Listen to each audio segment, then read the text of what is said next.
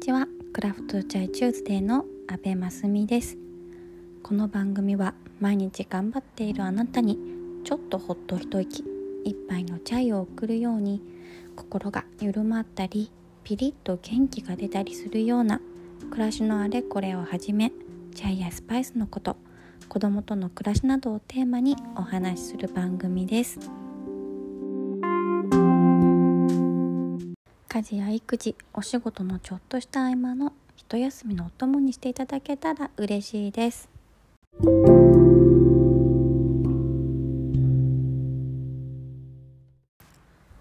気づいたらですねもう2ヶ月も配信してませんでしたね。お待ちいただいてた方がいたら本当に申し訳ありません。なんですが私はですね今年はちょっと無理しないで生きてみようかなっていうのを裏テーマというか表テーマというかそんな感じにしてましてちょっと配信お休みしていました。ずっとねちょこっとチャイタイムを聞いてくださっているリスナーの方にはあのご存知の方もいらっしゃるかなと思うんですけど我が家には3歳と5歳の娘たちがおりまして働きたい気持ちと子供たちと一緒にいたい気持ちの折り合いがなかなかつかずにですねあの幼稚園に通わせてるんですけど働きたいならね絶対保育園に入れた方がいいって分かってるんですけどまあだってね幼稚園って3時とかに帰ってくるしちょっとうちの園ちょっと遅い方だと思うんですけど夏休みもね春休み冬休みとあとがっつりあってその度にねこう結構毎度困るんですよね。なんか物心ついていろいろ分かるようになってきてでみんなお休みなんだから自分だけ預けられるの嫌だとか言ってねあの長期休み預けに行くの嫌がったりとかしてっていうこともあるのでねなんか本当は、ね、幼稚園じゃなくて保育園って思うんですけど、ね、しかも帰ってきたって別に遊んであげてるわけでもなくて本当ただ同じ空間に一緒にいてただお菓子一緒に食べて一緒にゴロゴロしながらアニメ見てみたいな感じなのでまあでもなんかそういうね一見無駄なように思える時間ももしかしたらあっという間になくなってしまうのかなって思ったりしてですね。今年はそういうセンチメンタルな自分の気持ちを優先してまあ働けない時は働けないんだなっていう感じで自分を甘やかしてました。仕事をしないで子供とね過ごしてしまうことに罪悪感を感じないようにしたいなっていうのをちょっとテーマにしてます。そしたらですね春休みやっと終わったって思ったんですけど奈良市保育にその後時間がかかってそのうちにですねゴールデンウィークが来てそうこうしているうちにちょっとコロナの余波であの自粛のね依頼があったりして今もうねもう6月になろうとしてますね。今年ももう半分終わろうとしているなんてちょっと夢みたいなんですけどというわけでいつにも増して年はスローペースなんですがまたね気を取り直してお付き合いいただけたら幸いです。さてそれでは今日もですね妄想レターのコーナーしていきたいと思います。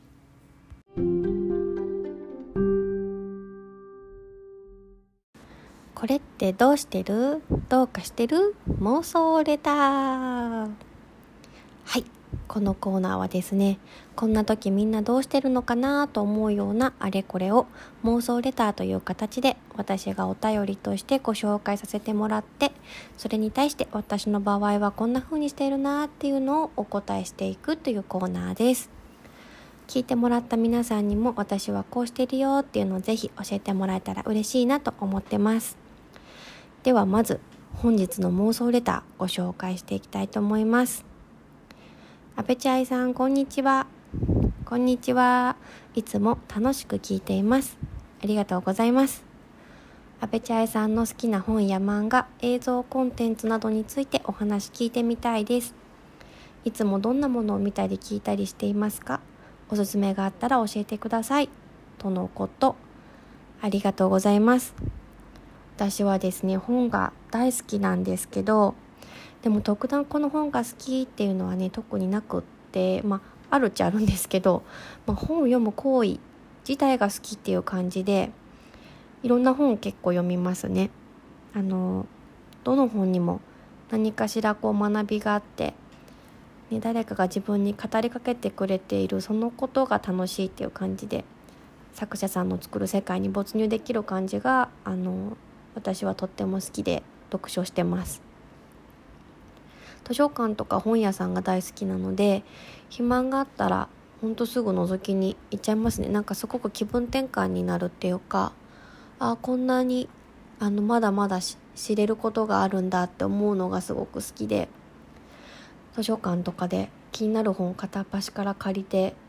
家に帰ってパラパラ読むみたいなのがすごく好きです。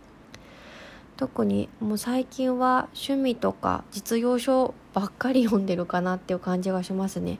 小説は本当読めなくなってきちゃってちょっと前にあの図書本屋大賞本屋大賞に選出されてた本2冊ぐらい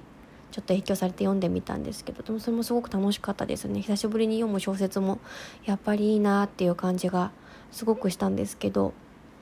最近は本当にもっぱら片付けの本とか すぐに読みたくなっちゃうしあとインテリアの本とかですかね。黙りましたね。インテリア関係の本と植物の本とかもすごくよく読みます。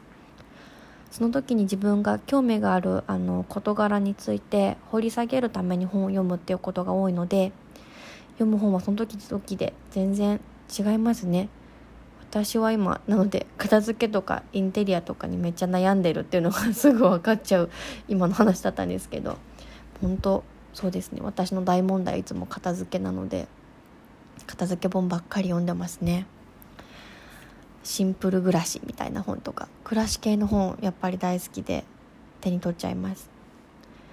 あとここ数年は何ていうジャンルになるのかわからないんですけど誰かが何かになるまでの本をよく読んでます。なんか例えばで言うとあの松浦弥太郎さんのあの「最低で最高の本屋」っていう本があるんですけどそういうのとかあの最近はですねあの岩手にあるブックナードっていう本屋さんがあるんですけどそちらの店主さんが書かれている自叙伝っていうんですかね。僕にはこれしかなかったっていう本があるんですけどそれを今読んでます。僕にはこれしかなかったはあの店主の早坂さんが本屋をやろうと志してからもう本屋になって本屋としてどんなことを考えてどんなことを行ってきたかが書かれているっていうあのそういう本なんですけど誰かが何かを志してこううまくいったりいかなかったりを繰り返しながらこう何かに向かって頑張っているっていうこういうジャンルの本を最近はよく手に取ることが多いです。もうね 多分もう純粋に自分のこの日々のあの個人事業主としてのというかそうですね何て言うんですかチャイのことをこう頑張っているそのこととあの単純に本当に重ねているっていう感じであの読むと本当に純粋にこう励まされますね。うまくいかない時って誰にでもあるんだなっていうか今は何者かになっている誰かにもうまくいかなかった時ってあったんだなって思うし、まあ、そういう時にやっぱりみんな何かしらアクションを起こしていて、まあ、アクションを起こすことでしか状況は変わらないんだなっていうことが分かったりとか、まあ、その何かをした結果うまくいかないこともあってでもそれでもやっぱりこれじゃうまくいかないんだっていうことが分かるっていうまあ、そのことをこう伝えてくれる本として自分がこう停滞しているなって感じる時にこそそういう本を手に取ってあの自分を励ましているなっていう気がしますね。あと最近はですね少女漫画をめちゃめちゃ読んでますね。私あの基本的には少年漫画が好きであの「ワンピースももうずっと読んでるし配給とかもちょっと前終わっちゃいましたけどすごいずっと読んでもう「少年ジャンプ」がすごい好きでジャンプ今も読んでるんですけどあとは最近ちょっと「ダンダダン」とかも読んでますね。ダンダダンがもうめちゃめちゃ面白くてもうすごい配信楽しみにしてるんですけどなんですけど今はちょっと急に少女漫画ブームが来てますね。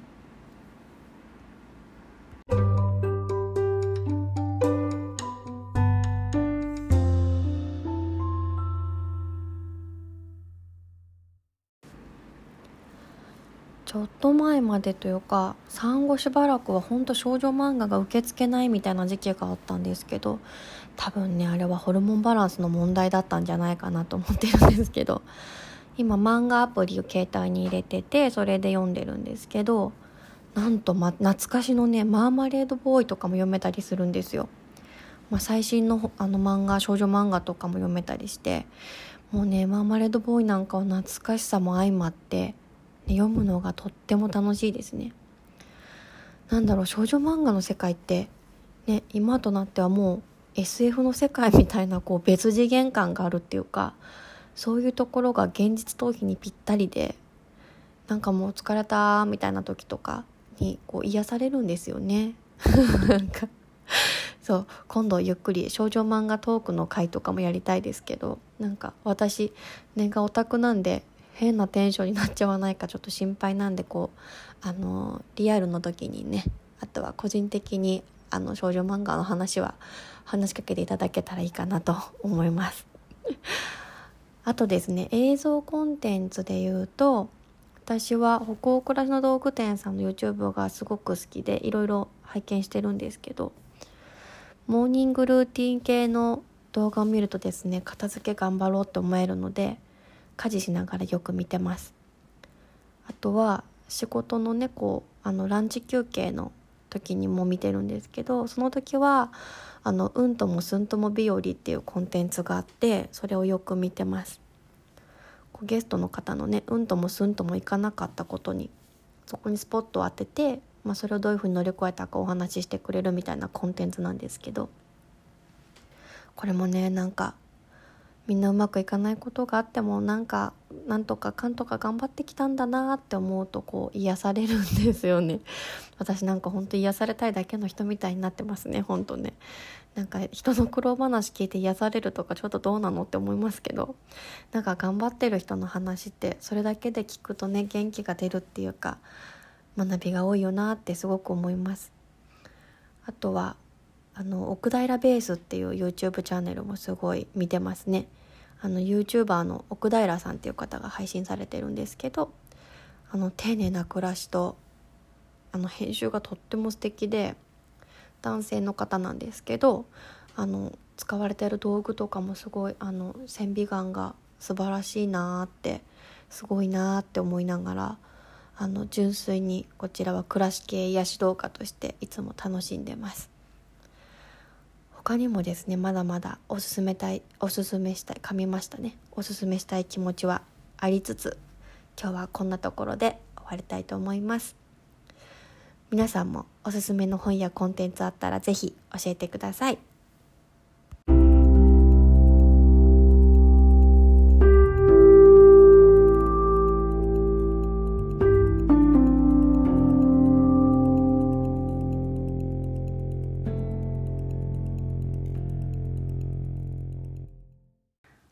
最後に告知なんですけどチャイシロップチューズデーが現在予約販売受付中です。概要欄にリンクを貼っておくので気になってくださった方はショップを覗いてみていただけたら嬉しいです。またお便りも募集してます。インスタグラムのアカウントストーリーにお便り箱を設置しているのでそちらからぜひメッセージください。それではお待ちしています。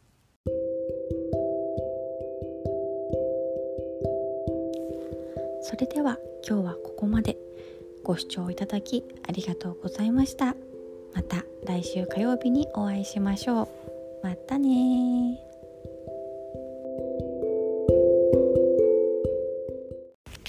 こんにちは。クラフトチャイチューズデーの阿部チャイこと阿部真澄です。もうめちゃめちゃ久しぶりの更新になりますなんというかえっと、今年の5月に引っ越しをしてちょっと森暮らしを始めたんですけどそれからなかなか時間が取れなくなってしまってやっぱ田舎暮らしっていろいろあるなっていう洗礼を受けているっていう最近です。という今もですねちょっと車の移動中に収録をしてみています。両手運転なのでご安心くださいなんか何を話そうかなと思っていたんですけど田舎暮らしについてちょっと今日は話す会やってみようかなと思ってます。ね、いつもはあのもうなんかやらなすぎて何て言ってたか忘れちゃいましたね。あの妄想レターのコーナーそう妄想レターのコーナーしてたんですけど妄想レターは結構自分でも原稿をいつも作ってたんですね。原稿を書かないで読むっていうのが読むというか収録をするっていうのが自分の中で結構いつも不安で変なこと言っちゃうんじゃない、まあ、生配信じゃないんで収録、ね、した後編集全然できるんですけどだいたいいつもあのその原稿を読んで一発撮りっていうかだってそのまま配信っていう感じでやってたのであの大丈夫かなっていう「あの」とか「その」とかが多くなっちゃわないかなっていう感じであの、まあ、また「の」って言っちゃいました。っていう感じでちょっと怖くてねいつも原稿書いてたんですけど原稿を書くのに1時間とかやっぱかかっちゃってたんですよね。それがやっぱりちょっと微妙だなと思いまして。で1時間その時間がなかなかね演出できなくて。なんかねやりたいことがたくさんありすぎて。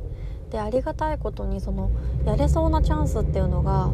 まあ、結構口に出してると回ってきたりしててめっちゃありがたいですよね。なのでそれに追いつけ追い越せみたいな感じでいつも必死に自分が入れた予定に自分がふね合わせていくみたいな感じなんですけどまあ、でもそういった意味では先にスケジュールにね夢を入れ込んじゃうとそれが実現するって言いますけどまあ本当そういう状況ですね。あのついにあさってもずっとやってみたいなと思ってたあのチャイとカレーのお店曲がりでさせていただいてやってみるっていうのをあさってついに初めてあのカフェさんをお借りしてやらせてもらえることになりまして今ちょっとワクワクドキドキしつつちょっと一人で本当に回せるかなとか私のなんかオペレーションの想像がまだ全然ついてなくってついてないのにあさってを迎えようとしているっていうのが結構やばいんじゃないかなとかそわそわしてはいるんですけど。まあでもあのー、なるようになると信じてなるようになると信じてというかあのなるようにするしかないと信じてあさってに向かっているっていうところですね。何の話をしてたか分かんなくなっちゃいましたねというわけであの夢がそろそろ叶いそうみたいな話をしてたわけですけどなんかこういう間とかが生まれちゃうのもやっぱりこうアドリブの良くなさというか聞いてる人も何聞かされてるんだろうってなるんじゃないかなと思ってそれはどうしようかなと思うところではあります。